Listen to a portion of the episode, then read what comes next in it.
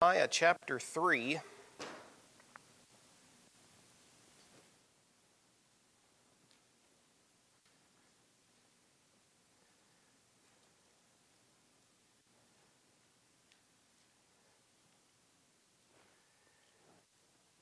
And we'll talk about the subject on how to make a difference in your church. How to make a difference in your church. And this, this sort of ties in with the theme from this morning. Once we,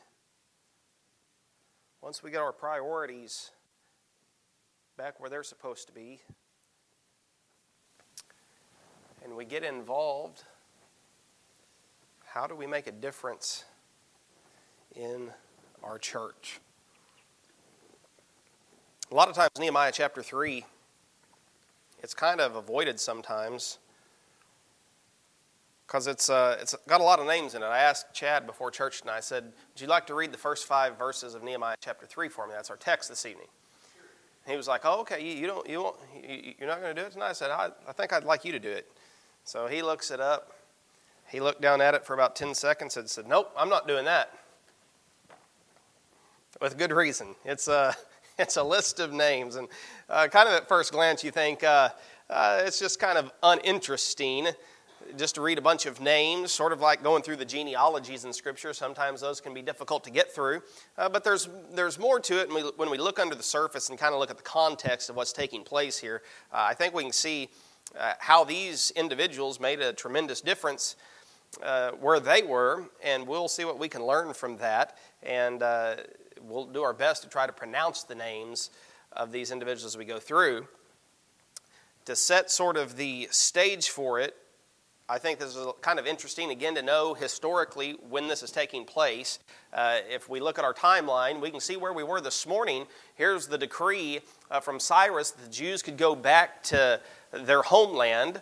And then 515 BC, the temple is completed. That's what we preached through this morning, those, those years leading up to the construction of the temple.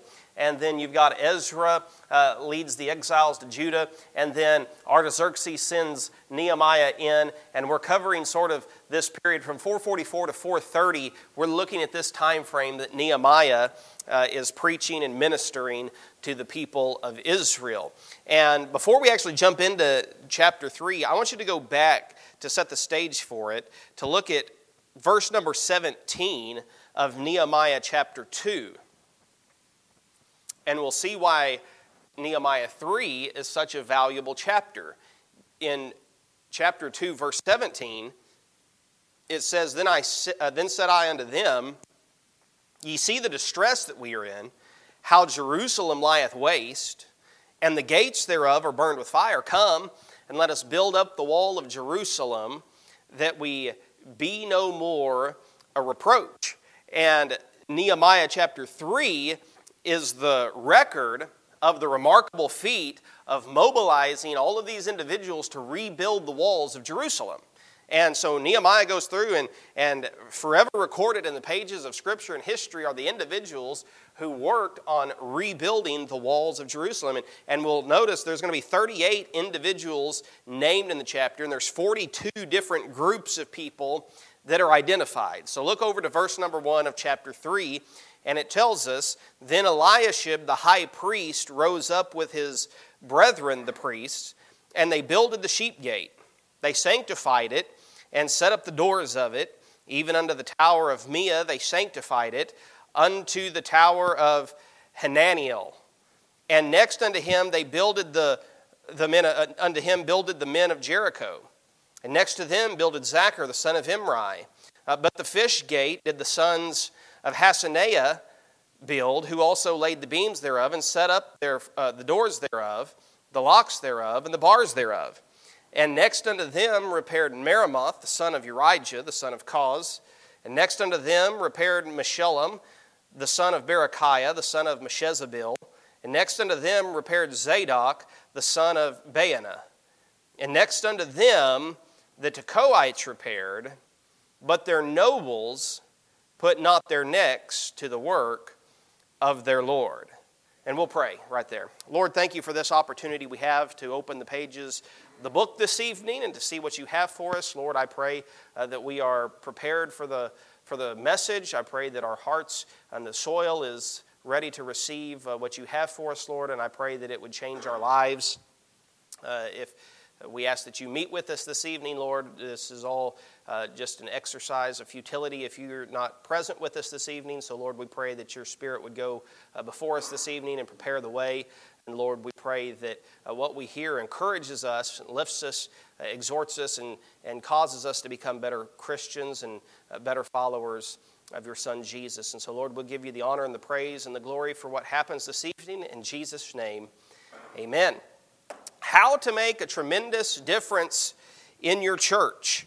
And we'll kind of go through some of the rest of the passage, but it pretty well follows suit uh, as Nehemiah names all of these individuals uh, and these different groups of people, these different uh, craftsmen as they work on the wall. And Nehemiah faced a great challenge to rebuild the walls of Jerusalem. But Nehemiah had a great faith in a great God. Nehemiah believed that this was important, that this was vital, and so he knew that he couldn't accomplish much on his own. He needed a dedicated group of individuals who had the same vision, uh, the same uh, purpose, the same goal, the same mindset that he had to rebuild the wall. And Nehemiah, I think, was a great example of a leader that had humility. We'll notice that as we go through this evening. Uh, I don't think you read the book of Nehemiah and come away thinking that Nehemiah uh, is some uh, arrogant tyrant. Nehemiah, he gave all the credit to the people. If you look over to Nehemiah chapter 4, look at verse number 6. When everything's completed, look at how Nehemiah words this. So built we the wall and all the wall was joined together unto the half thereof, for the people had a mind to work. Uh, who does he give credit to? He says it's, it's we, it's us, the people. They're the ones who did it. Uh, he gives the credit to them. Uh, but this is going to be hard work. Someone once said, you know, that they really liked hard work. They could uh, sit and watch it for hours, really fascinated uh, but when it comes to the work of the Lord, what did we talk about this morning? We, we said from the book of Haggai that it's, it's, not, a, it's not a place for us to be spectators. Uh, we, we can't just sit and watch the work of the Lord happen here. We've got to get involved. We've got to be a part of it. And so there's no place for spectators. Uh, there's no place in the work of the Lord for self appointed advisors. There's no place in the work of the Lord for critics. Uh, we've got a job to do. Nehemiah, they faced some of those kind of people. As you read through the book of Nehemiah, they were, there were critics. Uh, there, were though, there was opposition, just like we talked about in Haggai's day, how the Samaritans opposed the rebuilding of the temple. Well, there were those who opposed, and we read there in verse number five about the Tekoites, and we'll talk more about them. Uh, but there were others as well that opposed the rebuilding of the walls of Jerusalem. So there's no room in the work of the Lord for critics, for self appointed advisors. There's no room in the work of the Lord for spectators. But you know what there is room for? Workers. That's what Nehemiah needed. He needed some people that would join hands uh, and lock arms and walk forward, advancing uh, what he believed was God's calling. And so tonight we'll look at three requirements for making a tremendous difference in our church, beginning with the fact that we must have a purpose. We've got to have a purpose. Uh, Nehemiah leads the people to rebuild the wall, and he helped them to focus in on a single purpose. And we read it there in, in Nehemiah chapter 2, verse number 17, where we were. Look back at that verse again. Uh, what does Nehemiah say? He says, Ye see the distress that we are in, how Jerusalem lieth waste, and the gates thereof are burned with fire. Come, let us build up the wall of Jerusalem, that we be no more a reproach. Uh, they have this one purpose in rebuilding the wall. They didn't want their city to be a reproach or a disgrace to their God. The opposition that existed in this time, uh, they, they used this as a mockery of God's people. That God's city, the city of Jerusalem, what does God say about the city of Jerusalem? In the book of Psalms, he says, The Lord loveth the gates of Zion more than all the dwellings of Jacob. Uh, he means that God has a special love for the city of Jerusalem. And God's city the holy city is sitting there in disrepair. And the opposition to Jehovah God, the enemies of the Lord, they use this as a mockery of these individuals. And so, over the years, the, the people of God there, as they've come back in, they've just kind of grown accustomed to it. They've just kind of okay with the status quo. We've got some things done, and, and I guess that's okay. And it just did, didn't make a big, it wasn't a big deal to them.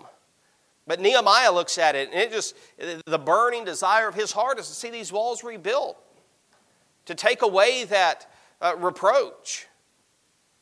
And so now they have a purpose that's greater than the problem that's there, and the people began to rebuild the wall. Uh, Tommy Heigl, he said, an important principle is this when the pain of continuing as we are is greater than the pain of change, we change. And the pain of disgrace finally became greater than the pain of rebuilding the wall. Was it a big task? Yes. That's why they hadn't done it. Uh, if you've looked at pictures of the walls of Jerusalem, things like that, you know what kind of uh, stones are involved. Uh, uh, we probably wouldn't want to volunteer to go help do that kind of work. I mean, that's real manual rock work, Joey. We don't want to lay those kind of blocks, do we? But now they understand, okay, the disgrace that we're in, the reproach that it's bringing to the name of our God, uh, we can't allow this to, to happen. So we've got to move forward. We've got to do something about this. And to achieve anything for God, just like the, the Jews here, we've got to have a purpose. Uh, thankfully, the Lord gave us one. In Matthew chapter 28, verse number 19, uh, the final words of Jesus are recorded here. And what is it? We call it the Great Commission. Mark chapter 16, verse number 15, Matthew 28, 19, Go ye therefore and teach all nations. Uh, we're to win people. We're to see people saved and we're to see people discipled. That's our purpose. That's the purpose of Liberty Baptist Church this evening to win and make disciples.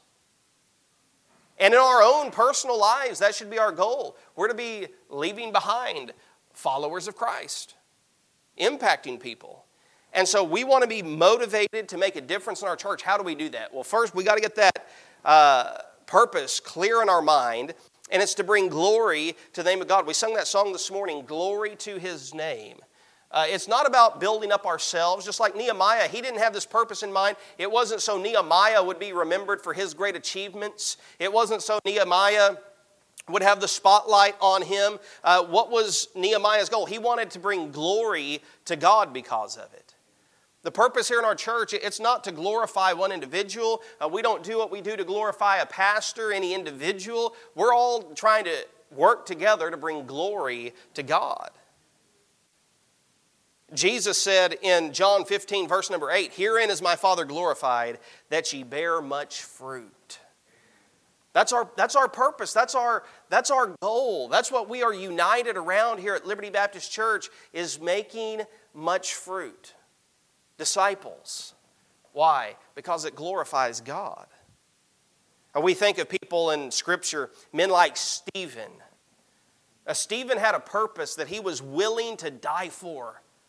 The Apostle Paul, he had a purpose that he was willing to die for. Uh, Pastor James of the Jerusalem church had a purpose that he was willing to die for. Uh, these great disciples and the apostles and these early Christians, they had a purpose that motivated them and that drove them and that many of them were willing to give their lives for. And if our purpose for serving the Lord is not to bring honor and glory to God, uh, we're going to become tired and discouraged really fast. If we have other things that are driving us, we have the wrong drive, we have the wrong motivation, we have the wrong purpose. And like the Jews, we'll let our churches lie in ruins. So, to make a tremendous difference in our church, first, we must have a purpose. We know what that is. Secondly, we must participate. We must participate. Now, this is what we talked about this morning, isn't it? The task of rebuilding the wall, I mean, this is enormous. Uh, but how does Nehemiah overcome the problem? Uh, he got everyone to participate. Everybody joins in.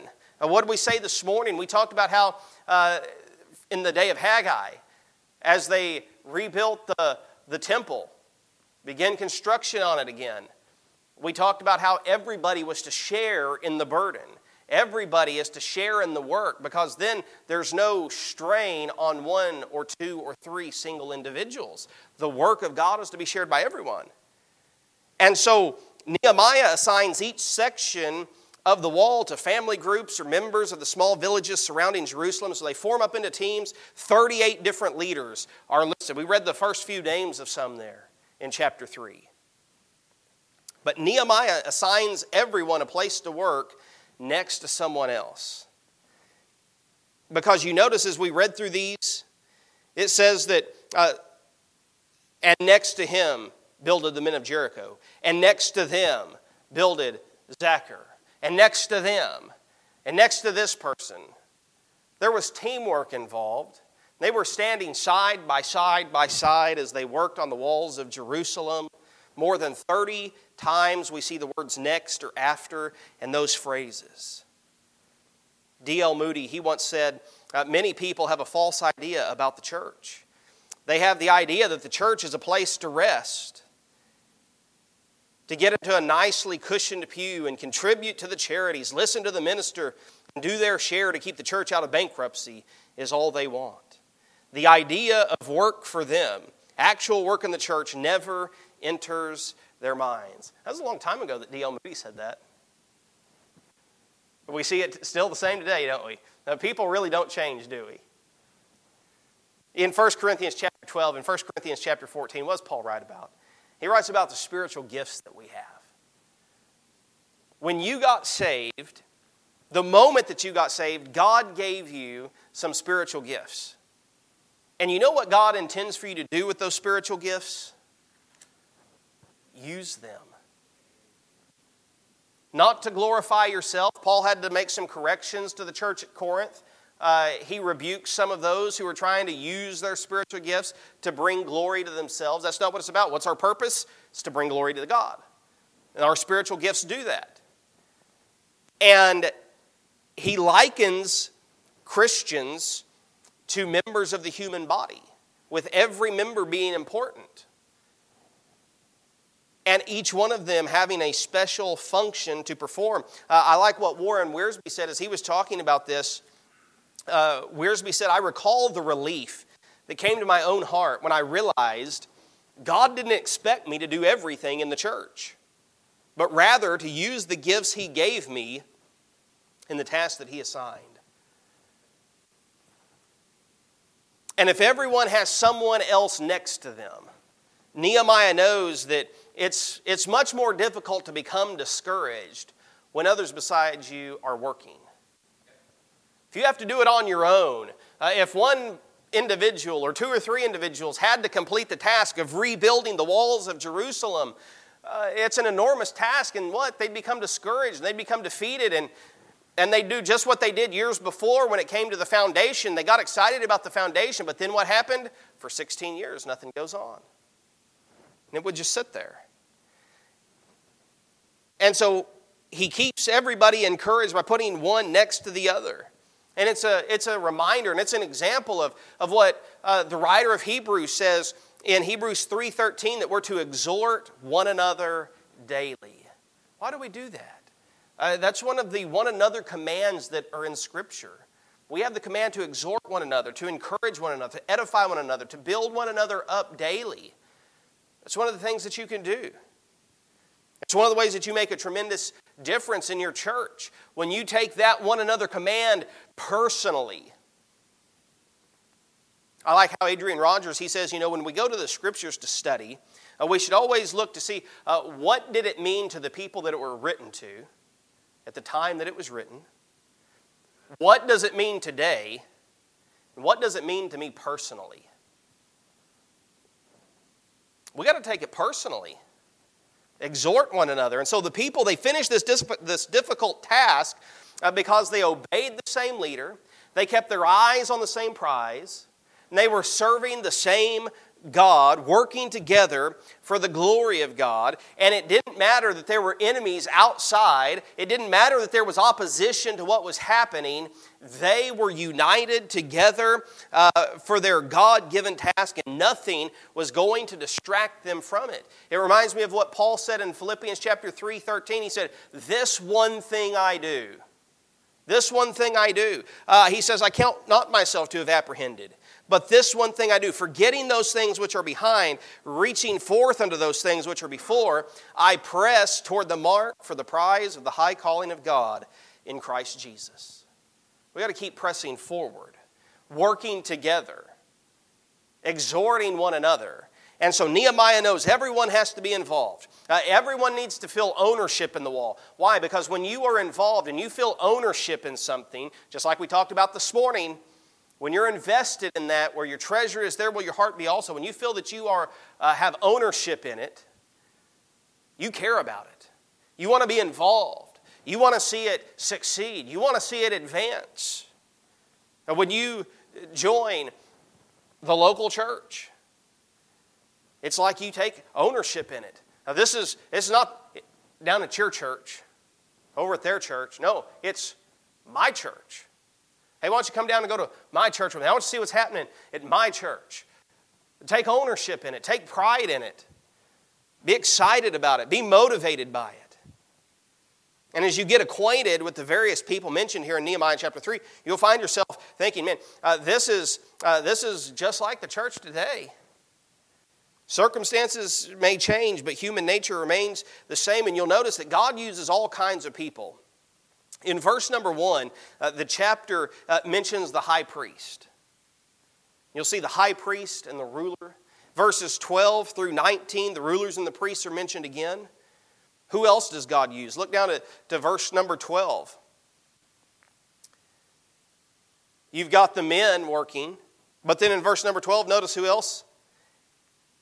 Ruler of half part of Jerusalem, he and his daughters. You've got men and women both involved in the building of the walls. You've got the rulers and the priests. You've got men and you've got women. You've got professional craftsmen. Uh, when you look there at verse number eight, uh, there were professional craftsmen that were involved. Uh, you have people from outside the city that were involved. Uh, there was a place for everyone.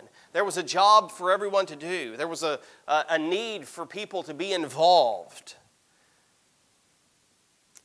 And so we had all kinds of people involved in rebuilding the wall. And we're called to do likewise. Uh, every single one of you that are here this evening, if you're a member of Liberty Baptist Church, uh, there is a place for you in the service of God. There's a place for you to be involved. Uh, and you'll not be fulfilled. Uh, you won't be doing what God has called you to do until you find that place and get plugged into it. You have something to contribute to building the body of Christ. It doesn't matter how old or how young you are, you have a place. You've got to find that place and get plugged in, get connected to it. Because there's others that are around you that are counting on you. And God's given us church leaders, He's given us pastors, and He's given us teachers. Uh, what does Paul write in the book of Ephesians? He says, uh, These people are equipping us. Uh, these are the people that are leading us. Why? For the perfecting of the saints, for the work of the ministry, for the edifying of the body of Christ. God wants you contributing to building up His church and His kingdom. That's why He's giving you those spiritual gifts. Uh, you can't be a spectator. You can't just sit there anymore. It's, you've got to be engaged, you've got to be involved. And use those spiritual gifts to minister to others and to build them up. But then a problem arises for Nehemiah. When we go back there to verse number five, we said everybody's supposed to be involved. But in this area where the wall's being built by the men of Tekoa, it was a small town about 12 miles away from Jerusalem. Uh, it's where the prophet Amos was from. The nobles, verse number five, put not their necks to the work of their Lord. Who are these people? As the rest of their people were working. But you had some of these, I don't know, white collar aristocrats. The manual labor, they weren't called to do that. Nope, we're not going to participate in that. And so they didn't put any effort into it. And you know, every single church has its, you know, people of Tekoa. Now, you've heard that saying, you know, the average church where you have uh, 80% of the people, you've got 20% of the people doing 80% of the work. You got 20% who give 80% of the money and do 80% of the ministry. It shouldn't be that way. The work of the Lord requires everybody. Everyone should be involved. And it requires work, it requires sacrifice. It's not easy. Now, just like this last week, some of you gave up time. Some of you may have taken off of work. Some of you uh, sacrificed in order to go help some members within our church move. Some of you ended up with hernias from it. I don't know. That's real sacrifice. That's going the extra mile, right? But why do we do that? Because we use our, we use our gifts to help, to show love. Don't be one of the ones who sit over there on the sidelines. Don't be one of the nobles of Tekoa that don't participate. Now, if we're not going to become discouraged, uh, we need to remember that in Hebrews chapter 6, verse number 10, we're told God's not unrighteous to forget your work and labor of love. There may come times where uh, you might get overlooked.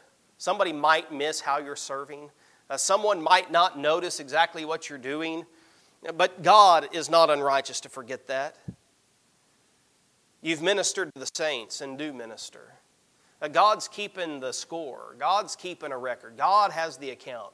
Uh, one day you'll stand before Him. The judgment seat of Christ, that, that's, that's where we're rewarded for that. Now, most workers are glad to lay down their tools when the job's finished, but, but these people that were working here on the wall, uh, they begin to ask for additional uh, assignments. And it's kind of a reminder that, you know, it's not just enough to say we've done as much as others. Uh, but in the work of the Lord, we ought to keep doing it. As long as the Lord enables us to do it, we ought to keep serving Him. You don't come to the place where you're too old to contribute to the work of God. No matter your age, there's a way to be involved. And so, if you're going to make a tremendous difference in your church, you've got to have a purpose, you've got to participate, and then lastly, we must praise. We must praise. And praise is it's very effective when it's done by name. And that's that's what this is an example of. These people worked tirelessly to rebuild the walls of Jerusalem. And Nehemiah, he takes the time to note all of these individuals who worked. And he let them know that they weren't just the means to an end, were they? They were important. And he names these people who built the wall. And he named the parts of the wall that they built. And he names where they're from. And he treats them as important people who are worthy of praise. For example, look down to verse number 13. Notice what he praises them for here. The valley gate repaired Hanun and the inhabitants of Zanoah, they built it and set up the doors thereof, the locks thereof, and the bars thereof, and a thousand cubits on the wall. Uh, all through the chapter, we see Nehemiah is quick to give praise, he's quick to give honor and words of personal encouragement to those who are rebuilding uh, each gate and each section of the wall. Uh, you know, there are people, while we don't do it for the praise, we should be looking for ways to praise people. There's people even in our church that are serving behind the scenes and in ministries, uh, places like the nursery, the kitchen, uh, the bus ministry, places like that that may not be uh, front and center. The spotlights aren't shining on those ministries. And sometimes people who work in places like that, they can become discouraged. If they feel, man, nobody knows what I'm doing, nobody cares what I'm doing. If I were just to quit doing this, would anybody even notice? Does, am I even making a difference? And some become discouraged. Uh, we all need to feel like what we're doing is important and appreciated. And it's something each one of us needs to work on in our lives. Uh, when I show up at church, who, who could I encourage? Uh, this week, who can I send a note to and tell them that I'm appreciative of their efforts for the Lord, of what they're doing to, to bring others about? Many of you would never notice, but, but Miss Brenda, she shows up before the services. She'll be one of the first ones that walks through the door to clean, to vacuum, take out trash. People that, that you wouldn't even notice. I mean, the trash cans don't empty themselves. A lot of times, Paul and Dee, they'll be here during the week emptying trash cans. Uh, things don't just magically take care of themselves, do they? Many times we walk in and we enjoy a service and we leave and go home. We don't think about what it takes to set up a service or what it takes to take down a service. Uh, there's people who give, who invest, who, who go above and beyond behind the scenes. And we ought to be thinking about those. Uh, who can we encourage? And we, we, there were some testimonies given uh, during our anniversary service where some people were mentioned specifically, and that's good. We'll have a pie and praise service next month. And as usual, many times uh, people will take time to, to give praise to somebody else for how they've made an impact in their life, for the service that they do for the Lord. I think it's biblical that we do that. Uh, Paul says, Give honor to whom honor is due. Uh, the prophet Nehemiah, he obviously records all of these individuals. And so we should encourage one another. The Bible commands that we do that. And don't underestimate the importance of your encouraging words. It could be that the person that you that you try to encourage this week, they may be one of those discouraged individuals. They're right, they're teetering on the brink of, you know, maybe maybe I'll just quit whatever I'm doing. Maybe I'll stop serving in that capacity. Maybe I should just find a different church. And nobody there seems to appreciate the the power of our words. What, is the, what does the Bible tell us? There's life and death in the power of the tongue. You have the uh, ability to encourage people. Now, so many times we use our words to tear people down. It's a lot easier to do that, isn't it? It's easy to criticize and complain and point out all the faults. Uh, why don't we spend some time building people up and encouraging them? When you come to services, don't forget that's one of the primary purposes. What does uh, Hebrews 10 25 say? Not forsaking the assembling of ourselves together as the manner of some is, but what? Exhorting one another and so much the more as we see the day approaching. That's one of the primary purposes that we gather for here at church. So let's be generous in giving words of encouragement and praise. You've probably heard it said, you know, that uh, it's better to, to give people praise and encouragement and, and talk about how good it is uh, that they are in our lives now than waiting until their funeral to do it. The book of Proverbs tells us heaviness in the heart of a man maketh it stoop, but a good word maketh it glad. A word fitly spoken is like apples of gold and pictures of silver. Uh, you can encourage people, you can build people up. Uh, we've got to praise. If you want to be a, make a difference in your church, uh, you, be the, you be the praiser. You look for people to encourage. I promise you, you'll make a difference in this church. You'll make a difference in somebody's life because there's, there's discouraged people all around. Uh, you're probably sitting re- very close to a discouraged person tonight. Why don't you try to encourage them? Uh, no one person could have accomplished the work of repairing the walls, and restoring the gates. It took the leadership of Nehemiah, and it took cooperation on the part of the people. And every single one of them had a, had a place to fill and a job to do. And it's the same way with the work of God. If we're going to accomplish something, if we're going to make a difference, if we're going to continue to be a light in our community, uh, we have to work together to finish the work for the glory of God. And Paul says what? He says, Therefore, my beloved brethren, be ye steadfast, unmovable, always abounding in the work of the Lord. You remember we, we talked about this in our class a couple of weeks ago in Acts chapter 20, verse number 24. Paul talked about some of the problems and the discouragements that he'd went through in his life, and he said, None of these things move me. Sometimes we can get, if you're one of those discouraged people that we're talking about tonight, then let me tell you, let me encourage you, uh, don't give up, uh, don't give in, uh, don't let those things move you or shake you. Be steadfast, unmovable, always abounding in the work of the Lord. So, to make a tremendous difference in your church, you must have a purpose. We want to glorify God, we want to win people and make disciples. We've got to participate. Uh, it, it's, it's, not the, it's not the preacher's job to win everybody. Uh, it's not the preacher's job to go visit everybody. It's not the preacher's job it's all of our jobs. We all have a role to fill in that. Somebody missed church, reach out to them. Take somebody out for a cup of coffee. Invite them over to the house for dinner play some games. Participate and then praise. Some of you may be doing good on those first two things, but you haven't been doing good on the praise. Uh, look for a way this week to change that. You say, man, I need to participate more. Uh, hey, let's talk. Let's figure out where we can get you plugged in at.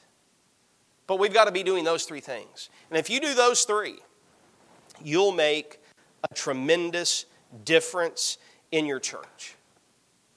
And that should be our goal. Let's pray. God, thank you for this opportunity we've had to study the Bible. Lord, I pray that we've been encouraged by what we've heard. I pray that, Lord, that you would just give us unity in our church, that you'd help us to continue moving forward, working next to each other, side by side, just like the builders of the walls of Jerusalem. Lord, I pray that when there's opposition and there's discouragement, Lord, I pray that we would just uh, tune that out and that we would be there to bear the burdens of our brothers and sisters. Lord, I pray that uh, each of our people would find a way to participate in the work of the Lord. God, I pray that you would help us to, to be looking for how we can contribute to the kingdom. God, I pray that we would be making a difference in our church, in our homes, in our families, and bringing honor and glory to you, that we would be winning and making disciples.